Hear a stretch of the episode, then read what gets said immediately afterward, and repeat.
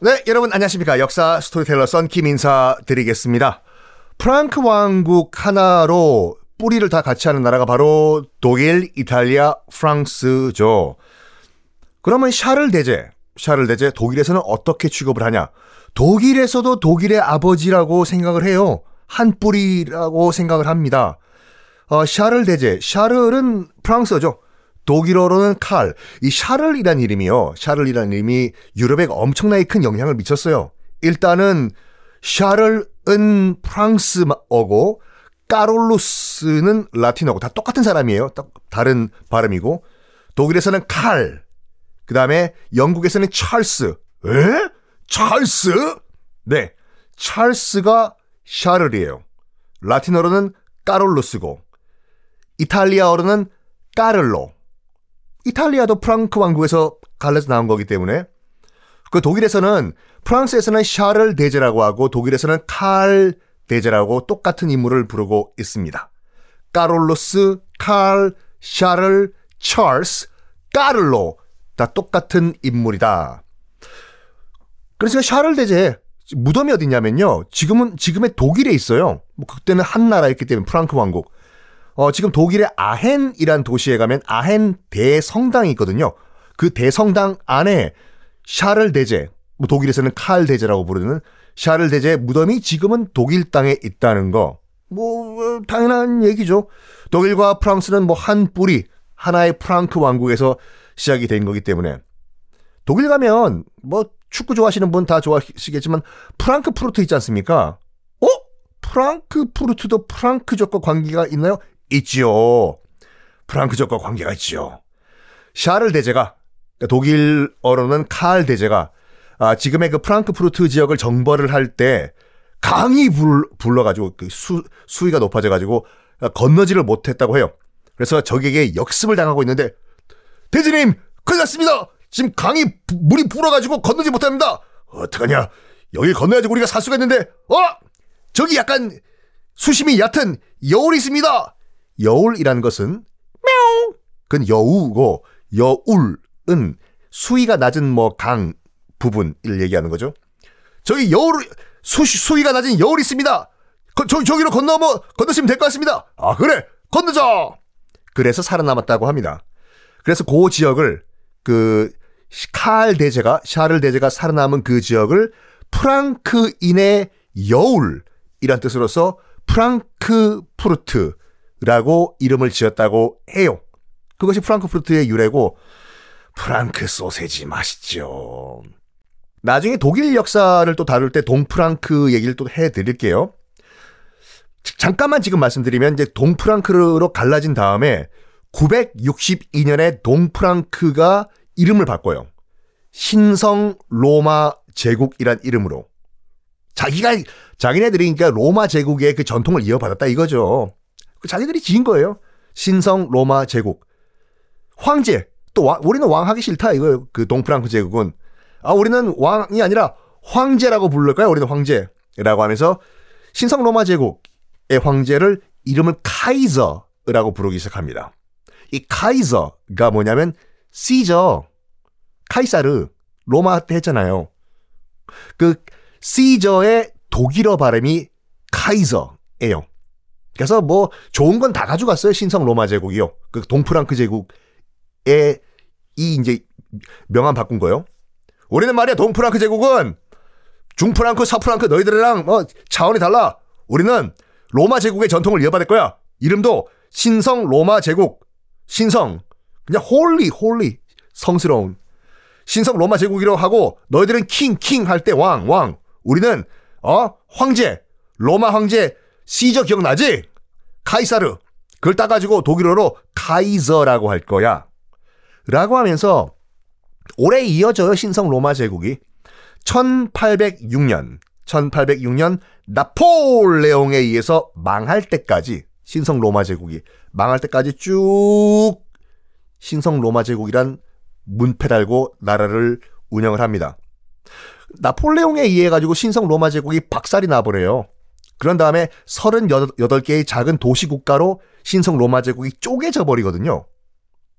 어디선가 많이 듣던 얘기 아니에요? 이야, 벌써 그게 벌써 이 년 전인가? 썬킴의 세계사 완전정복 네이버 오디오 클립에서 시작을 했을 때 아마 일 회인가 이 회 때 이 얘기를 하면서 들어갔거든요.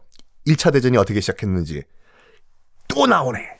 그때 그 일 차 대전이 일어난 게 천구백십사 년 그때 뭐 어, 오스트리아 황태자가 사라예보에서 뭐 총경 빵야 빵야 총 맞고 죽은 거로 시작한다라고 하면 일 차 대전이 이해가 안 된다고 말씀드렸잖아요. 그래서 그로부터 백 년 전 독일로 가야지 이제 이해를 하실 수가 있다고 말씀드렸지 않습니까?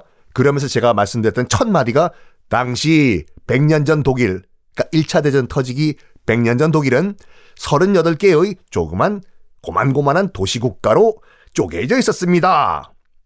쪼개진 이유는 나폴레옹이 신성 로마 제국을 박살낸 다음에 다 쪼개버린 거예요. 그러면서 프로이센, 작센 등등등의 나라로 쪼개졌던 거죠. 이게 벌써 일 회 내용이었군요. 뭐 그런 다음에 비스마르크가 등장하고 천팔백칠십일 년에 다시 쪼개졌던 서른여덟 개의 이런 그 군소 국가들을 하나의 통일 독일로 또 만들지 않습니까? 아, 그래가지고 제가 드리는 말씀은 뭐, 뭐냐면 로마사를 이해를 하셔야지 전체 유럽사를 다 이해를 하실 수가 있다. 다 서로서로 내가 로마 전통 이어받았다. 아니야, 내가 이어받았어. 내가 이어받았어. 내가 로마야. 서로 로마의 전통을 이어받았다고 주장을 해요. 심지어 러시아도 로마노프 왕조도 우리가 로마의 전통을 이어받았다라고 주장을 했다니까요. 그래가지고 러시아 황제를 짜르라고 불렀잖아요. 지금 푸틴 대통령을 뭐 새로운 짜르라고 하는 것처럼 짜르가 무슨 짜르짜리, 짤짜리가 아니라 짜르가 시저의 러시아 말이에요. 하여간 다시 돌아와가지고 자, 이제 프랑크 왕국이 세 개로 쪼개졌습니다. 여기는 지금 프랑스의 역사이기 때문에 나중에 프랑스가 되는 서프랑크 왕국에 좀 집중을 해볼까요? 음, 대머리 샤를이 처음에 왕이었다고 말씀드렸지 않습니까? 이것도 대머리 샤를이요. 이건 야사예요. 실제로 대머리가 아니라 모발 모발 대머리가 아니라 머리 숱은 숱은 많았다. 하지만 워낙 그 뭐야 그 집권 과정에서 잃어버린 땅이 많아가지고 땅을 잃어버린 거를 모발을 잃어버린 걸로 어, 뭐 비유해서 대머리 왕이라고 했는 했다라는 야사가 있지만 그거는 야사예요. 어쨌든 대머리 샤를 이 죽고 아들들이 또 다음 왕, 다음 왕, 다음 왕 했을 거 아니에요. 대머리 샤를 왕 이후에 서프랑크 왕국 다 왕들이 비실비실해가지고 왕권이 정말 약화가 됩니다. 왕의 양, 아, 그 권한이 약해지면 영주들, 귀족들이 실권을 잡겠죠. 어, 야, 그, 그, 왕이 말이야, 어, 비실비실해. 어, 그래, 왕이 비실비실해. 그럼 우리 귀족들이 말이야, 방귀 좀 낄 수 있겠네. 뽕뽕뽕뽕뽕. 이런 식으로. 이렇게 아슬아슬하게 서프랑크 왕국의 그 왕이 이어지다가 구백팔십칠 년에 그, 뭐라고 할까. 이제 프랑스 왕이라고 할게요. 구백팔십칠 년에 루이 오 세라는 왕이 왕이 돼요. 전혀 정사를 안 돌봐요. 나는 놀 테니까 귀족과 너희들이 알아서 나라 다스려라.